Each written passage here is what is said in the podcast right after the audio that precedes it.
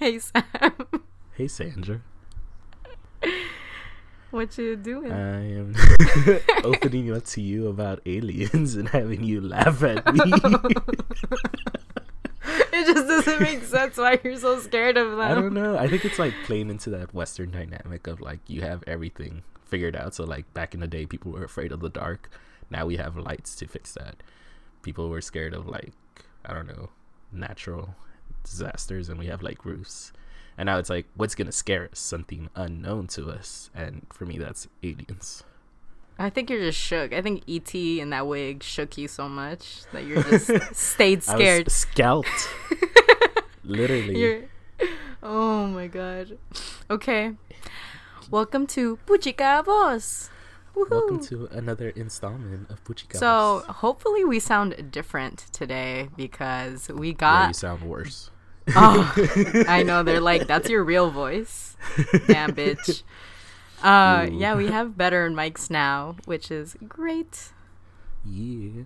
We supported Black Friday. Not really because this wasn't on sale. Oh. I just was hoping it went on sale, but it didn't. oh. Salty. Anywho, um, what is your shit and your giggle, Sam, for the weeks? My shit is I'm sick. I got sick Sunday. Today's Tuesday. And I just feel terrible. And I'm getting people around me sick. And it's just bad. I haven't been sick since graduation.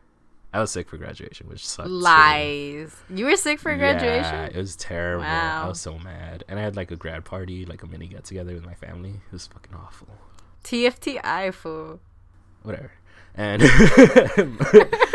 my giggle is uh, I had pho earlier, which was really bomb. Pho was always like a, a cure all for me when I was sick in SD. And I don't know, it felt really good having it today. It's starting to get cold again. Well, as cold as it gets in California. And so having the pho definitely made things better. Where'd you get pho at? Four four thousand? Not for 2000. they are different places. yeah, it was like right by Beverly and Western. Yeah, yeah, yeah. I know which I don't know if I trust it just because it's like in Koreatown and you know pho is Vietnamese, but it's good. It's yeah, warm. Koreatown pho is not real pho. It's not. I've had like pho in SD and it was better. Yeah. Okay. For me, my shit. Um, I don't really know. Like, it just uh, the long weekend's done. I'm tired. Like, I don't really care. That's it. Like, I'm just done already for the week. My giggle was that I just burned some incense, some copal incense that I had in the room. Smells really nice. That's my um, that's my giggle. But yeah, uh, do you want to talk about the song that you're introducing this week? Yes. So this week I introduced "Keep Calm" by DVSN or Division, as some people call them. So, quick little bit about Division or DVSN, whatever you want to call them. I'm gonna just call them DV- DVSN because it's easier for me. I think it's Division, but okay. DVSN. Uh, so They have a Division sign. yeah, But okay. Um, so I first heard of them uh, last summer or last fall, actually, when they dropped their September fifth EP. Really good. Like I was listening to it at work one day when we were doing data entry, and I think I re-listened to the whole album maybe three times throughout my shift, just because I was so hooked on it, and it was such a refreshing R and B sound that I hadn't heard before. And they recently came out with their second album. Uh, it's called Morning After. It released on October 13th. It's really good. So the song Keep Calm is just them like crooning and like thinking about a relationship where they could be together but they're in different places at the moment. Oh, like And- us. Yeah. yeah. And like, Like what they would do if they were together, which is not like us. Yeah. True. Definitely not like us. And yeah, I don't know. I think it's really smooth and croon filled. I don't know. What do you think? Um, I mean, I'll think about it when I listen to it right now, Sam. Okay, so let's go ahead and play Keep Calm by Division right now. Hopefully, folks will vibe Okay. with it. Play the music. Do do.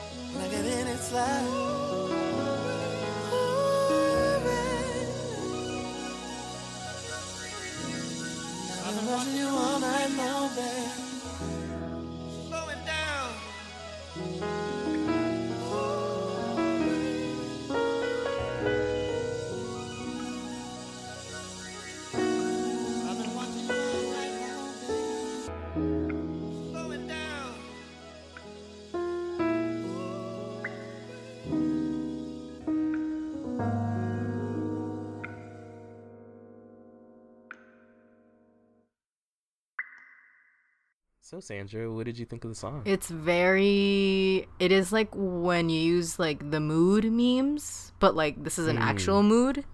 I think Division has actually has a song called Moon. Mood, Yes. not Moon. It's actually really good too. yeah, they have a music video for it, and it's just very. I don't know. I what I really like about like neo soul and alternative R and B in the recent years is that it's very dreamy. It's that's like the way I would describe it. It's just so. I don't know, very atmospheric, and that's the vibes that I totally get from this. And I love it. It's very sensual, and I just want to like wrap myself up with somebody and snuggle, and you know. That's yeah, it. I feel that heavily. Like, and then I don't know. I think they do a really good job of layering the voices. So he has really smooth voice, and Mm-hmm. then throughout it, you hear the little falsettos coming in.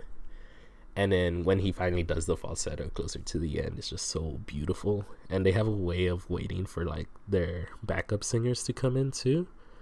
And uh, I don't know, it just gives me chills, gets me in the zone too, and just uh, I love them so much. Yeah, I do too. I like them a lot. Okay. Yeah, I'm happy you liked it. No, I love it. I love Division. Uh, I've been. I don't even know how long I've been on them. I'm gonna be a hipster about it. But when they dropped like their literal first song, like I had heard about it because of some random person like showed it to me, mm-hmm. and yeah, they're really good. I love them. So this week we're gonna talk about shitkanexes, shitkanos, shitkanas. This is a something that has been coined by Queer Chicano Chisme on Twitter. I would say Ruben, uh, he coined the word. Like he literally like had an epiphany and being like, all of these like super masculine, super nationalist, anti queer, anti femme, uh, Chicano men are shi- shitcanos. And I would say that the way that we're going to talk about it in a Central American context is uh, shitcanex, which I feel like is more of a non binary word. And I think uh, they embody all of that, that like super mass, super like anti queer, anti femme. But also, I want to say it includes uh, women, femmes, non binary people because it's like Chicanexes that enforce like Mexican hegemony. Um, they like romanticize mestizaje, rejecting like Afro Latinx people, indigenous people, and like obviously because of our show, Central Americans, and they're just really concerned with only raza, quote quote raza shit that centers Mexico.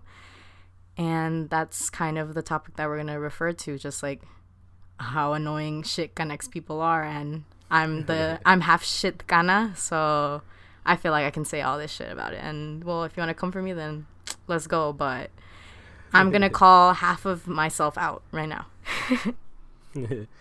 yeah, I feel like we're definitely gonna make enemies. I mean, fuck it, I don't care. Yeah, same. It's very much like shit has to be said. So, Okay. all right. Um, so should we talk about our little experiences that we've had growing up as a Central American people in around Mexican folks? Yeah, uh, you should go. Okay. So, um, I grew up full Salvadorian, and you know this is where I like start crying. Like it was so hard.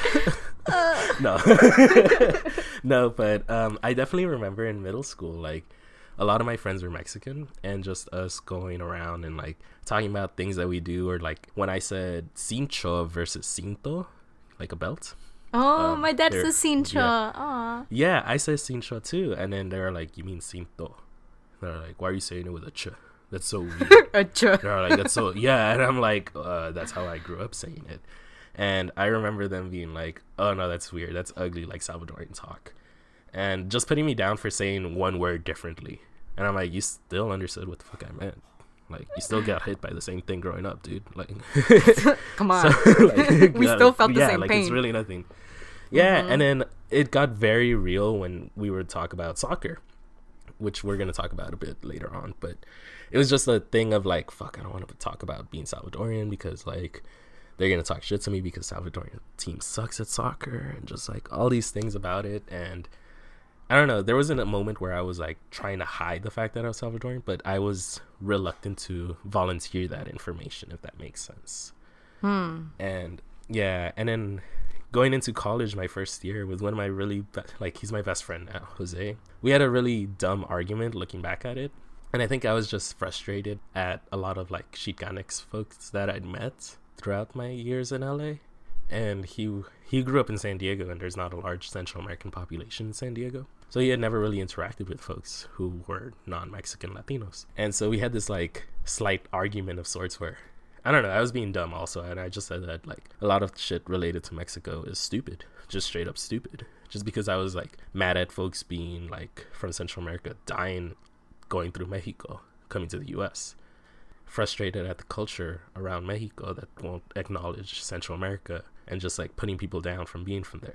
And then he was on this like nationalist argument as well, just because he'd grown up, grown up being so proud of being Mexican, just growing up right next to Mexico. And so like we got into this like really heated argument and we were first years too, so it was like dumb all around. I don't know, we both like reconnected over it after he took some like Latin American studies classes and you know, he told me that like what some of the things I said, you know, granted I didn't say them the right way, that he had to acknowledge that some of them were true and like Mexico's presence in like the larger Latin American realm is very much a toxic one. And so after that, we were able to talk about things more freely. And, you know, I did my studying too. So, like, I wasn't speaking from a bitter place anymore. I mean, granted, I'm still pretty bitter just growing up in LA. That's just me. But yeah, we were able to talk about it more freely and just actually dive into the the issues with some of the Shitganics folks. And then now he's like down for it. When we were like watching RuPaul and we like heard Valentina call herself the Selena drag essentially, and how she represents this underrepresented community in like the media. And I was like, what if I were a drag queen? And you know, I'm like, yeah, like I'm Salvadorian, like I'm the more underrepresented community. So could I call out Valentina on her? Probably. And be, yeah, and then You like should. he was like, yeah, and then he was like, yeah, because you're like the more underrepresented one. So if anything, we should be giving your voice a bit more like amplification.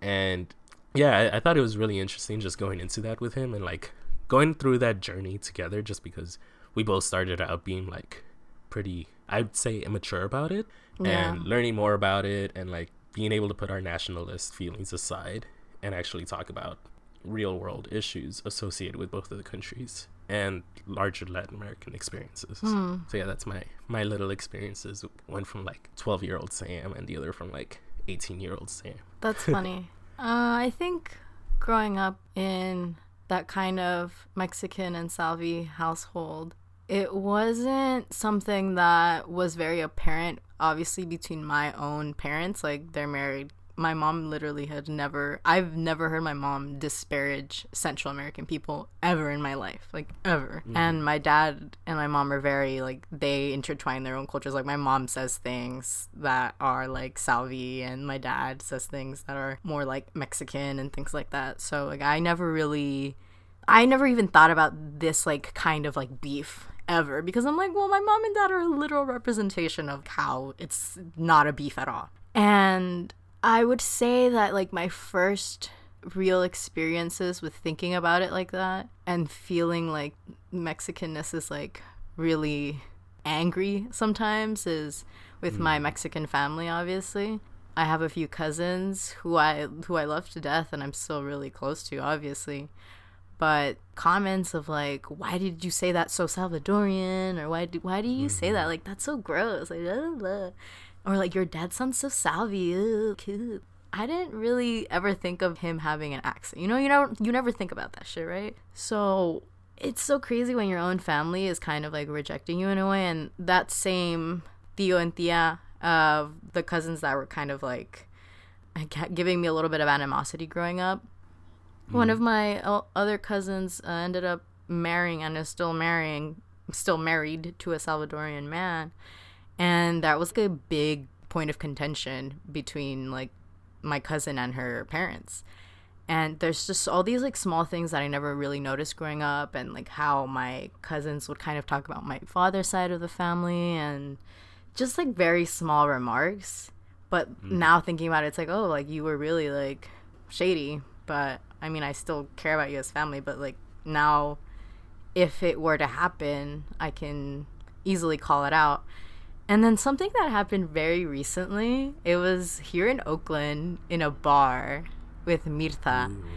I know, ooh, in a bar. Uh, so you, I don't know if you know, but like this kind of look that sometimes someone gives you, or they keep looking back at you, and like you know they're gonna like try to talk to you, and it's, "Ugh." I'm with my friend, like I don't want to be talking to some fucking gross ass dude. And me and Mirta like immediately knew that this dude was gonna try to talk to us, so we were just trying to not look in their direction. And then they ended up trying to talk to us. He was super annoying and drunk. And he was just like, So you're Mexican, right? To like both me and Mirta. And I don't know, when people. So I know, right? But when people kind of say that, I get annoyed because I'm like, Why you assuming shit, you know? So I usually just say, like, Nah, I'm Salvi, just to kind of. I don't like say that, oh, I'm half and half. I just say, no, I'm Salvadorian. Like, I don't, because I want to gauge like their reaction. And this dude literally went on like this amazingly long rant of like how Central Americans are like these shifty, like strange people you should never trust. And me and Mirta were like giving him this look of like, you're a complete idiot. Okay, so let's say you're trying to get at me, right? Or you're trying to get at someone and they tell you something about them and you just attack their identity.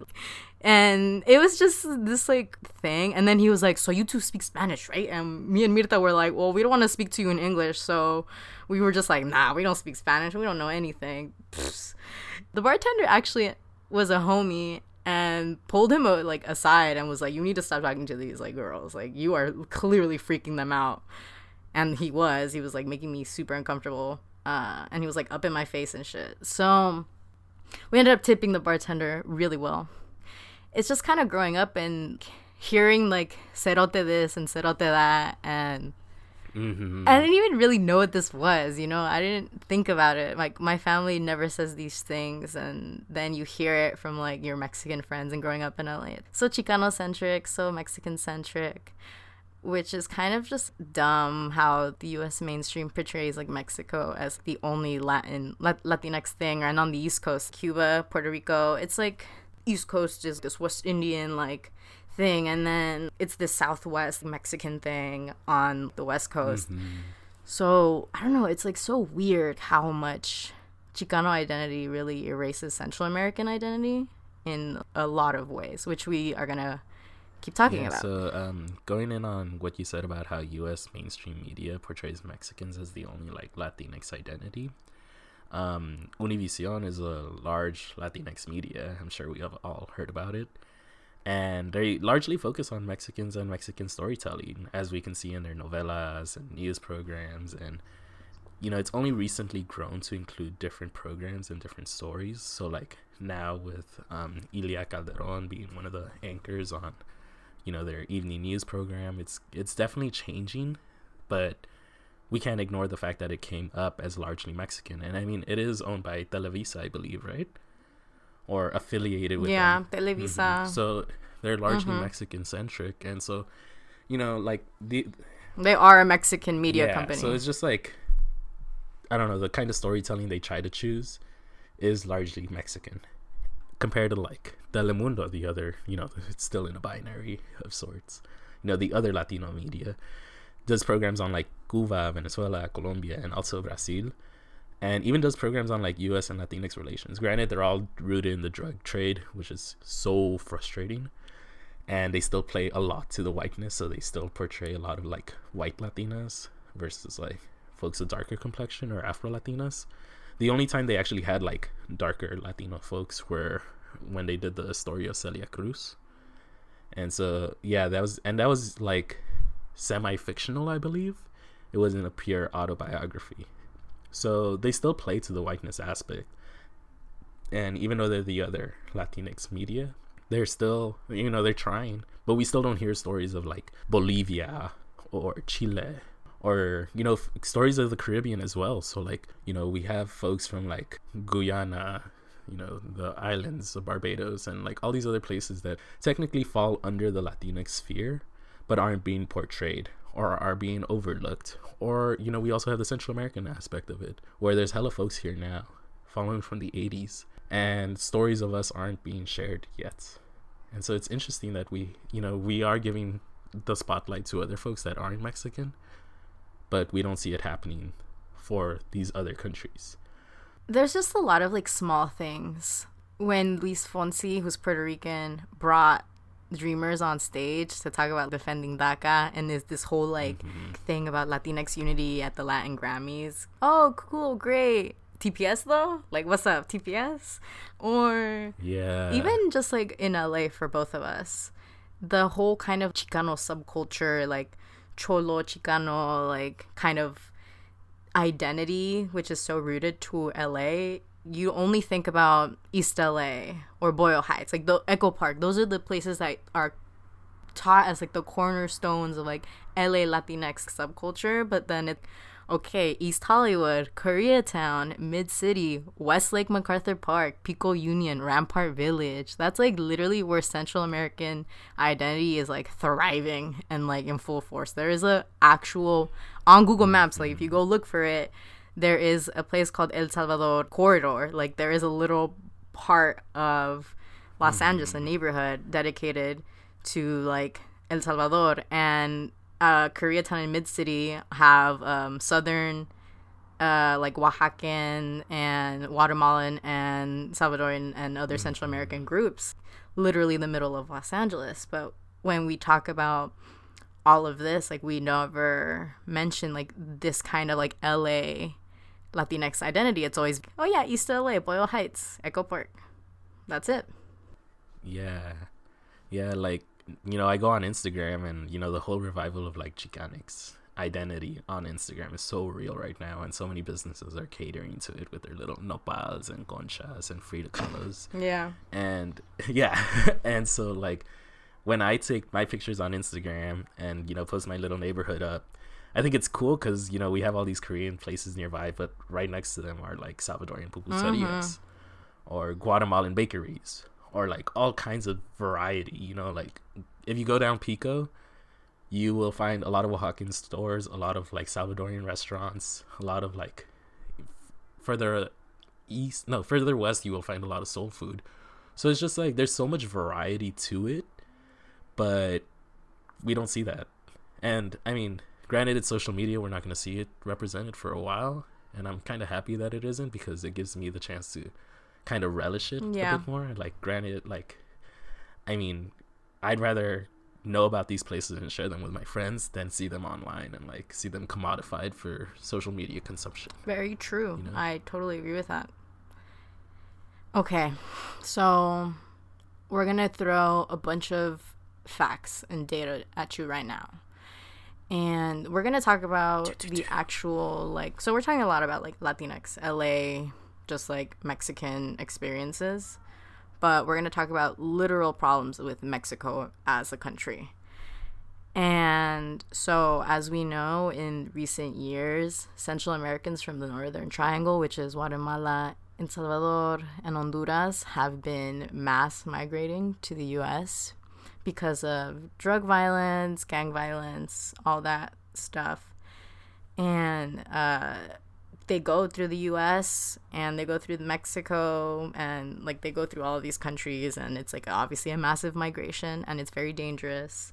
It's mostly men. I would say it's 80% men, but uh, obviously there's still women and children going along these paths. The US and Mexico have in mass together have detained about a million people from the Northern Triangle and have deported 800,000 people from 2010 to 2015, according to the Migration Policy Institute. The US has overall deported more people, but in 2015, Mexico really increased their border security, just like their immigration, everything. Like they went full force and actually surpassed the US. And their numbers have been consistently rising for the past few years. A lot of the news recently with remember Hillary Clinton, there was this whole scandal of her wanting to deport Central American children and minors. So the US is actually a lot more lenient with minors than Mexico is. So the US deports only 3 out of 100 minors while Mexico uh, deported 77 out of 100 minors in 2014. So Mexico far surpasses the United States in deporting minors. So discrimination and like going through Mexico is very, very difficult. And I feel like there is so much trauma with Central Americans and just like how they portray themselves to Mexican people because like it's either do or die. Like I need to conceal my identity in Mexico, and then once I get to the U.S., I'm still kind of berated by Mexicans. So it's it's just this kind of cycle of like repressing your own identity and yourself constantly for life and then just for opportunities later on once you reach the US if you even reach it because so many people die also along this journey. Yeah, um, I also want to do a quick little dive into um, this report that came out by Amnesty International literally yesterday. And so it's on um, authorities in Mexico and Central America turning their backs on LGBTI folks. At least that's what the Amnesty International article refers to them as. It's just, you know, lesbian, gay, bisexual, trans, and intersex folks from those countries. So it's essentially saying that a lot of like queer folks and trans women are facing a lot of violence in these countries due to the like you know toxic masculinity associated in a lot of Central American cultures due to large like gang presence and like violence targeted towards folks who are queer or trans. And so we see them going their way through Mexico, either seeking asylum there or seeking asylum in the United States. But a lot of folks are actually hesitant to seek asylum in Mexico just because when they do report crime, they actually don't see any like updates regarding their report. So they report it to the authorities, they report that they've been assaulted or whatever it may be, and they don't hear back from the authorities telling them like, "Oh yeah, we found the culprit," or "Yeah, we're like working on it." They just don't hear anything back, and so they're hesitant to even seek asylum in Mexico because of that. And so, um, two thirds of the the people who were interviewed by the UNHCR, which is the United Nations High Commissioner for Refugees, they they spoke to them in 2016 and 2017 so just you know time frame there. So two-thirds of the folks said that they had suffered sexual and gender-based violence in mexico alone. So this is you know over 60% of folks who, from the lgbtq plus community who are making their way through mexico and are facing discrimination based on their you know sexual identity or gender identity. And it's just so foul thinking that you know they have to make their way through that whole you know mexico's a huge country. They got to make their way all the way through that to get to the us and hope that they can seek asylum here because you know this country isn't that much better than mexico at that term either. And so it's just frustrating in general just because you know we have terrible conditions in central american countries for lgbtq plus folks and then they can't even seek any kind of refuge in neighboring countries because same conditions are there it's just I don't know, it makes me sad and makes me mad. And I mean, I'm happy that Amnesty International is talking about this, but that, you know, what kind of pressure are they going to exert right now in these countries? Yeah, I'm glad that you brought up asylum because a similar report that I read from the UN was that uh, most of UN estimates say that at least half of Central Americans going through towards the US can qualify for asylum in Mexico because Mexico's actually expanded their asylum program. But only in 2015, 3,400 people applied in Mexico for asylum. So a lot of these people, a lot of accounts, they go through Mexico and they get uh, detained by Mexican immigration, but no one is ever informed like you have rights for asylum, you have rights for this, and then they get sent back or they get abused or they get murdered. You know, there's this really famous caravan that goes through Mexico every year of Central American mothers called the Caravan of Mothers of Disappeared Migrants. And they basically go through Mexico trying to find information of their children that have disappeared traveling through Mexico. And according to the Mesoamerican Migrant Movement, which sponsors this uh, caravan, 20,000 people go missing in Mexico every year. And, you know, that's an estimate. You know, I'm, I'm not going to say that that's fact. We don't know because obviously these are missing people. But we do know that thousands of people have disappeared going on this like super dangerous trek. And it only really adds to a lot of the kind of racism that Central American people, or just like anyone that kind of immigrates through Mexico, really faces, and just like the danger of the entire journey. Yeah, and then you know, then it just turns into this whole thing of you know, I guess phenotypes that they distinguish on, or like language choice. So because Yeah. a lot of Central Americans use voseo, or they don't use the same words. So like, this is actually I just thought of this on the moment. But when my mom was coming to this country, when she was detained at the border, they asked her how to how does um what a molcajete is. And like That's she- 'cause- crazy. yeah, because she she's, she claimed to be from Mexico to be able to make it in. Wow. Did she And- know? Yeah, no, no. She didn't know? uh, Oh. Cause she's Salvadorian, dude. Like they don't call it that. What do they call it? I don't know, but I don't know. You don't know what a Yeah, mortar like- and pestle is? yeah, and like the the border official asked her what a molcajete is to see if she actually was Me- Mexican, and since she couldn't answer it, they were like, "Yeah, no, you're not Mexican." So like this, even like in border officials, there's this like cognitive dissonance of like Mexicans use certain words, so then that's already prevailing in Mexico. So it becomes that much easier for folks to distinguish who's not Mexican and therefore that much easier or that much more quote unquote real their difference is and therefore how much more easier it becomes to discriminate against them for not being from the same country and so it's just like totally fucked up because you know these are different words that they just happen to use and my mom not knowing what a molcajete was gave her That's away crazy. yeah like it's just so mind-blowing and uh Hmm. Okay. Well, I want to switch gears a bit. This is obviously a very heavy topic that we like went through, very uh, fact-driven topic. So I want to kind of go towards something that you mentioned earlier, Sam, which was soccer.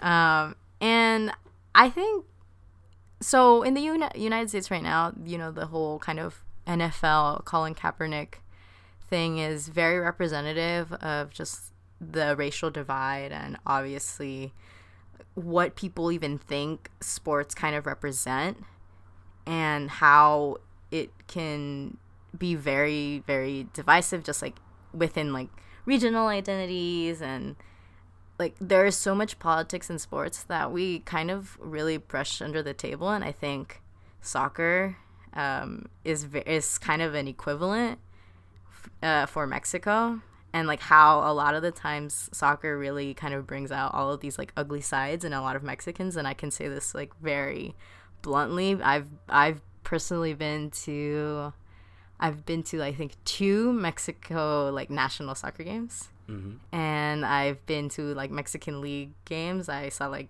Chivas and I've seen like Atlas play.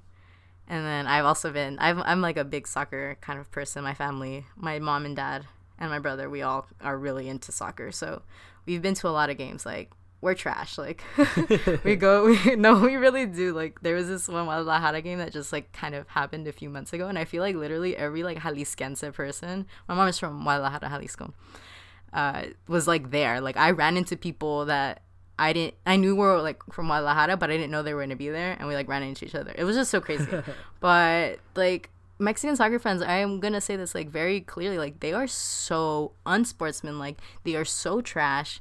They are literally some of the rudest fans I've ever seen. Like, and I've been to multiple different like soccer games with between different countries and like all these kind of things. And like it's always Mexican fans being just these like really like mean, aggressive, rowdy, like super. Obviously, it's almost always men and just like these really aggressive people and oh i hate it dude like it's so gross i mean i love soccer but i just hate the fans and i think there have been a lot of instances that show how mexicans really feel about central americans through soccer and we can see that all along twitter Yeah. Um. So I just also want to give another anecdotal real quick. And so, um, you know, I was always like, ah, shit, El Salvador sucks at soccer. I mean, it's true. When they tied a few years ago against Mexico, I was so happy. I was like, yo, we didn't lose. Yo, I really, I really, I really do root for them. Like when they both play each other, Like I, you know, I love both countries obviously, but I always like root for El Salvador because I just like really hate Mexican soccer fans. Like genuinely, I dislike them so much.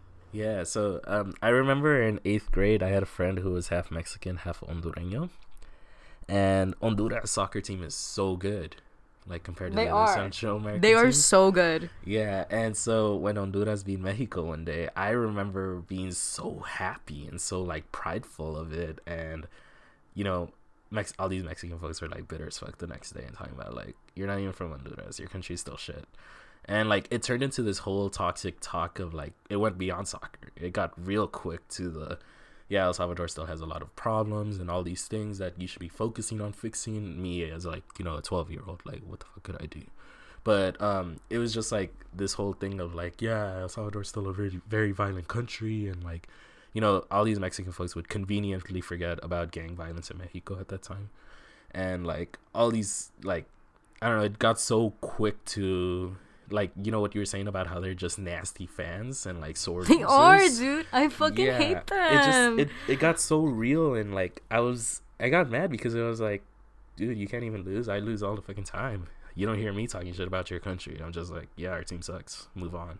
Like admit that your team sucked in this game. Mexicans Mexican soccer team isn't even that good. Like I don't know why they hype themselves up so much. I'm so heated. Sorry, I get so heated about soccer, but like not in that kind of way. I get more heated of just like the this entire charade of like, yes, we are these amazing like hyper nationalistic people. And it's Mm-hmm. so frustrating. It's like, dude, it's just a game. Like, y'all need to chill. yeah. Why are you so triggered? um, but really, okay. No, but okay. So there was recently uh, a game between Honduras and Mexico, and Honduras also qualified for the World Cup, which is also like shout out to Honduras for qualifying for the World Cup, even though FIFA sucks. But I mean, I still love soccer. It's it's a it's a lot of mixed feelings, but. Um, there was this really great article that Dichos de un Bicho uh, shared a few years ago, uh, which was Elena Salamanca. She uh, she wrote a, article in Mexico, so it's in Spanish, and it really talked a lot about the treatment of Central Americans in Mexico.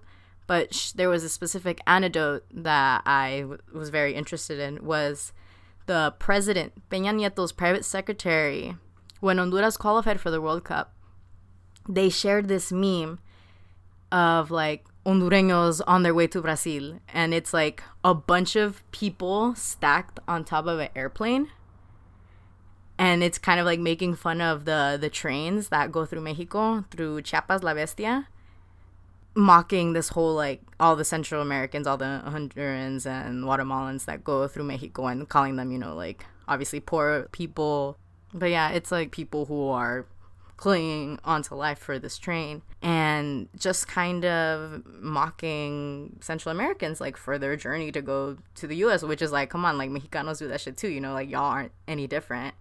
We just go we just start a little more south. And it's so stupid, just like this kind of elitism and this whole like racism. When Honduras recently played Mexico again on Twitter, there were so many Mexicans kind of making not kind of making fun of Honduran people with African racial imagery, kind of what you would see like kind of minstrel racial uh, imagery that you would see in the U.S. In the same light, like mocking Honduran because uh, Honduras has like a very strong like Garifuna, um, like Afro uh, Honduran population. So all these things are very drawn out. It's just soccer, you know. Like why are these things coming out? You know, if the private secretary of the president in Mexico is thinking these things, and obviously this is an overarching theme with Mexico that disseminates to Latinx people, to Chicanos, Chicanx people. So, like, why? yeah, I don't I don't know. It just really like fucks with me just because I don't know. It just the whole shaming of like African roots and just the whole idea of elitism and the convenience of forgetting that they also do that same journey on La Bestia is just like I don't know. I, I totally think of it as like cuando te conviene you forget. Like Yeah. what my friends were saying earlier. Or Same like thing. My former friends in middle school talking shit about like, oh El Salvador has so much violence. It's like, yeah, like let's let's not conveniently talk about the violence in Mexico also. Let's not talk about all the issues in Mexico. Let's just zero in on these issues in your country because your country just happened to beat us at a soccer game. Like, Yeah. why? Why does it come to that? Why are you so unwilling to be like, yeah, we lost. There'll be an, there'll be another season. I mean, I feel like it's always soccer season too. So like, what does it matter? You know, there's always gonna be another game. Well, I mean, it's not just that. It's all it's all racism. Like they just can't they can't bear to be inferior. You know, it's like Mm-hmm. Mexico wants to see itself as this like Latinx, like Latino, Latin America superpower. Mm-hmm. And it's been putting itself as like this hegemony of Latin American culture, Latinx culture, you know, in the US and just all over Latin America. So it I don't know, it doesn't keep itself accountable. Like the country doesn't keep itself accountable in general. Like I don't really expect the people to keep themselves accountable. I mean some people obviously do. But Chipcanos, Chitcanex people, they will never keep themselves accountable. So this goes to the question that I'm gonna ask you, Sam. Are you anti Chicanex? Um, no, I am anti- I am anti. So um, I think that Chicanos and Chicanas, Chicanx, Xicanx with an X in the beginning also, is a very beautiful thing. Just because growing up in the U.S. where whiteness is shoved down your throat from a young age, and uh, like idolization of whiteness is you know the epitome we should all strive for here. The fact that you're trying to reclaim something like you know reclaim Aztlán and all these things is just I think it's beautiful. I think it definitely should be done. And I think all folks who are not white should also try to do this. But I don't think it should come with this hegemony. I don't think we should be putting like Mexico as the the number one, you know, the thing we should all be striving for. Or like we just need to move away from Mexico centrism and Latinx issues, I feel. Just because there's just so much emphasis on it. And yes, Mexico is a huge country with a huge population, but it's not the only one. It's not the only one here in the country either. You know, we talked earlier about how on the East Coast there's Puerto Ricans, Dominicans, a lot of Colombianos, Venezolanos, and just like different kinds of Latinx folks. And here in the Southwest, we have a lot of like Central American folks and folks from South America as well. And all throughout, we have folks coming in from the Caribbean as well. And it's just, I don't know, it irks me that we're still putting Mexico as the forefront. Or maybe that's just like, you know, me checking myself right now. I grew up in the Southwest, so maybe it's just me being mad at Southwest culture being Mexico centric. But it's just, I don't know. I love these people that are trying to reclaim their identities that they didn't have a chance to earlier on. And, you know, earlier I did like, you know, take a quick shot at like commodification of Chicano culture on social media. But I think it's it's something that happens when we have technology and we have people trying to reclaim these identities. But I don't think it should come with that hegemony. So I don't think just because you love your country, you should be telling me how to hate mine. I don't feel that that's a valid thing at all. And I feel like maybe folks can use it kind of as a model for reclaiming your identity, the whole Chicano movement. But I don't think it's the the only way to do it at all. Are you anti Chicanx? I um am not anti Chicanx. That would be very uh that'd be a lot of internalized hatred if I was. I agree with you in a lot of points. I think something very relevant to today that I think is very representative of this entire situation is Coco, which we've already taken a few shots at on Twitter, which I'm gonna I'm gonna be blunt. I haven't seen it. I'm waiting to see it with my family in Spanish. Like I'm gonna be real. It's it's crazy how much we have put on this movie. How much pressure. It's kind of like this weird Disney lottery that it's like, oh my god, are they gonna pick our culture? Are they gonna pick our country? Ooh. And it's like finally I mean they already had like a a Latino movie before, which was The Emperor's New Groove, which is like one of the best movies ever. But I mean, it's a good movie. Uh, it doesn't really focus on Peruvian culture because it's like ancient Peru, but still, it's it's this kind of thing where it's like we're all waiting for this kind of Yeah. legitimization of a culture through Disney. And you've mentioned before, and it's been all over Twitter. Like Lalo Alcaraz was like one of the main uh, consultants, and he's like pretty anti any X like Latin Latinx, Chicanx, uh, non-binary kind of issues. He like mocks them, thinks they're dumb. And it's kind of crazy how Coco, like, what you know, once Disney has Coco out, they're gonna like, okay, we did it. We helped all the Latinos in the U.S. Like now we can go to the next Yeah, culture. quisiera. You know, like they're gonna just, yeah, like they're done. So it's kind of weird how much Mexico is so so I guess I don't want to say idolized, but just how like why do you choose to like why do you choose to ignore everything below Mexico? Like I just really don't understand like why it's like I hate when people are like, "Well, the market isn't there." I was like, "Well, like that's a complete lie." Um El Salvador just passed Cuba with like the third most populous Latino group in the US. Like so that's not true. And like I said, like there I would say in Central America's influence, I would say is probably more far reaching in Los Angeles than Mexico. That's just me in terms of like neighborhood sizes, but like I mean that's another thing. That's something that we can also debate. But it's I don't know, I don't want to say that I'm I don't want to say that I'm anti Chicanx, right? I'm anti shit Chicanx, like anti Chicano. And I'm I'm really anti nationalist. Like I really love El Salvador, I really love Mexico, but I also hate this whole like ride or die mm-hmm. kind of like notion about it for anyone and like if any Chicanx people listen to this and get angry at me, like I don't give a fuck. Like call me out. Say some say some shit to me, you know? Like I it's like not a I'm not insecure about myself in that kind of way. And they're always going to be like oh well you're dividing the community by talking about your issues or da, da, da, like why do you have to call out mexico? Like i don't give a fuck bitch. Like you have problems. So many there's literally millions of people have been affected by your country. And like thousands of people are declared missing in your country. Like think about shit for a second you know?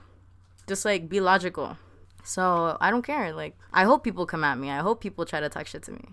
Cause like I feel like I have the privilege of being able to call out this without sounding bitter. Like I can see it in my own family. I can see it in my own community. That is mostly Mexican. So come at me. I don't care. Um, going back to our little Coco discussion, just because we're still taking shots at it, and I've also not seen it. I've also not seen it. I know. so- I know we're such haters, dude. We haven't even So, seen it. We're I've been on such Twitter haters. a lot lately, and I saw this whole thread going on about how is this duality of it of like we gotta support it because if not, then there won't be any more storytelling for Latinx. Do you know who? Do you remember whose thread this is Um, from? Sorry, Let me see. Let me see. Let me see. Goes on Twitter. Yeah, just like, because we want to credit.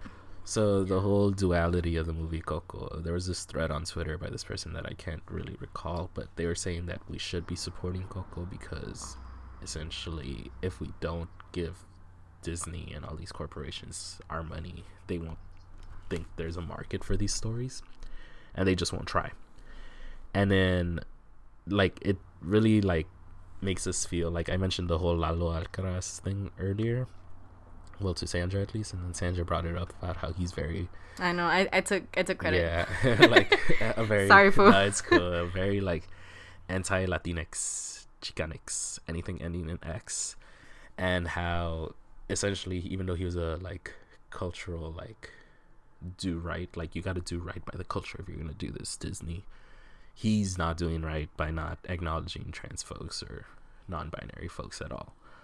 So how do we acknowledge this movie for trying to, you know, celebrate a culture, but at the same time check it for having these problematic aspects to it?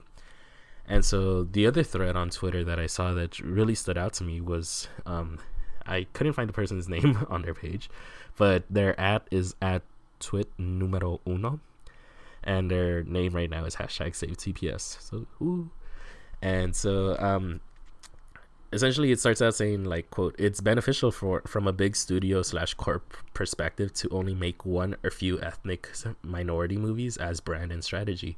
Pixar slash disney owns us forever now with coco alone. So they'll keep making the usual white stuff brand then move on to a diff ethnicity in a few years in parentheses strategy. So essentially, it's saying that it's convenient for Disney if they see this movie coming in that they can just say, "Well, we did it," and you know maybe in few years they'll like bring out another sequel because they're they just know they're gonna make money, and so it doesn't even come about being the story. You know, it's not about sharing the story anymore. It's more about making the money. And so It's always been about making well, yeah, money. definitely. like it's never not been about it. yeah, Like wait, wait, sorry, sorry. Okay, you can keep going.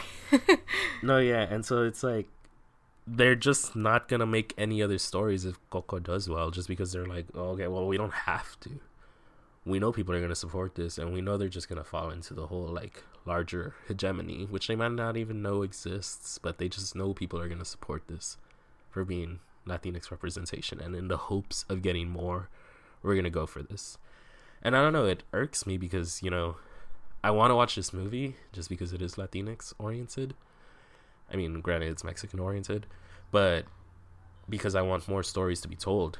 But at the same time, it's like, do I want to be giving my money to Disney? I can't stand Disney first and foremost. Like, I think it's just I know, dude. You're you're a Disney hater. I know. I love Disney. I also understand why it's problematic. I just can't. And you can you can love you can love things that you can dissect. yeah, definitely. Like, I know you can't. You I don't know. Have you have you been to Disneyland with with a boo yet? Like that's like what recently turned me back because I was like whatever about Disney. Like I like Disney, but I like kind of forgot about it, and then I went to Disneyland with a bay, and then I was like, damn, Disney's like amazing. no, it will make you fall in love and then fall out of love later.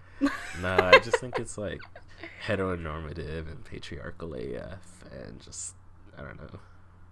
I don't know. It's just ugly. But um, yeah. So I don't know. I don't want to support Disney, but I also do want to watch this movie. So I might just get a bootleg version of it. Honestly, I might just stream it. I mean, you went to Disneyland like two weeks ago, so what are you talking about? Two months, and Okay. and my ticket was paid for, and Whatever, ya se cree. no, it was like I told my family like I don't want to go because of this and this, and I don't want to support them, and they were like, yeah, we should go because it's it's your cousin's Cause, birthday. cause like, cause like, just go. yeah, and Uh. I was miserable the whole day, and I let everyone know. whatever. It's, I don't know. I'm like so in awe of it. It's just so smart as a as a structure, which is like how is they're so great at just creating stories that I'm just kind of like that's like what I really like about it. But I mean, like I said, there are so many shitty things about it as well. And I mean, it was like run for like an by an anti-Semite for like ever. So. Yeah, uh, no, I, I completely agree with what you were saying that there were this whole ride or die kind of notion and like what's up what's up after afterwards it's just going to be coco the sequel and also like i feel like people are forgetting that there was like this really good animated movie about day of the dead a few years ago called book of life which i was thinking Yeah. about and then i was listening to latino usa and they mentioned it and i was like yes this is exactly what i was thinking about when i heard coco and like the storyline of it like book of life which was really beautiful and amazing just like came out like three years ago and now this is out like hmm sus Yeah. sus like yeah. and that was actually d- directed by like a latino person like the the movie Guillermo del Toro, right? Oh, I don't know. I don't remember who it was directed by. But um, this movie is directed by some like white Pixar dude. It just have consultants. Cultural consultants. Yeah, which is an interesting phrase. I know that shit is really interesting. Yeah, like we're not gonna let y'all write the story. We're just gonna let you consult us while we write the story. yeah, and we'll pick and choose what we want. But yeah, I f- is that I think that's all the talking points though. Jorge Gutierrez was the director for Book of Life. Sorry. Okay. Nah, I mean, all, all the links will be on our website of everything we mentioned. So if you want to look into something else that we said, they'll all be there. But yeah, we're done. That was like our come at me. I've been I've been really excited for this episode because I've been waiting to just like have, call people out. Like I'm all about that. So, um, do you want to do a quick come at me statement? Because I feel like I already did mine, dude. I was already like, come at me. yeah, you did your I've been- hella early on. Actually, I've been talking about people coming at me. I don't give a fuck. Come at me. I got my shit on private anyway. Right. I don't. and that's why I want folks to come at me. So on our website, so so like if you go on our website, I'm gonna make folks go on our website to come at me if they want to. Um, my IG, Twitter, and Tumblr They're all the same. are all there. No, Okay, well they're all there. but they're all the same.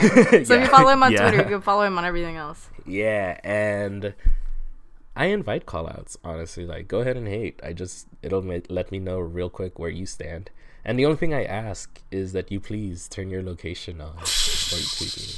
Yo, I Just read. please. I not. I didn't read it. There was this Erykah Badu interview with the Bodega Boys, and Mm. she talks about how she didn't know she turned on her location Oh, in that in that famous tweet with uh, Azealia Banks.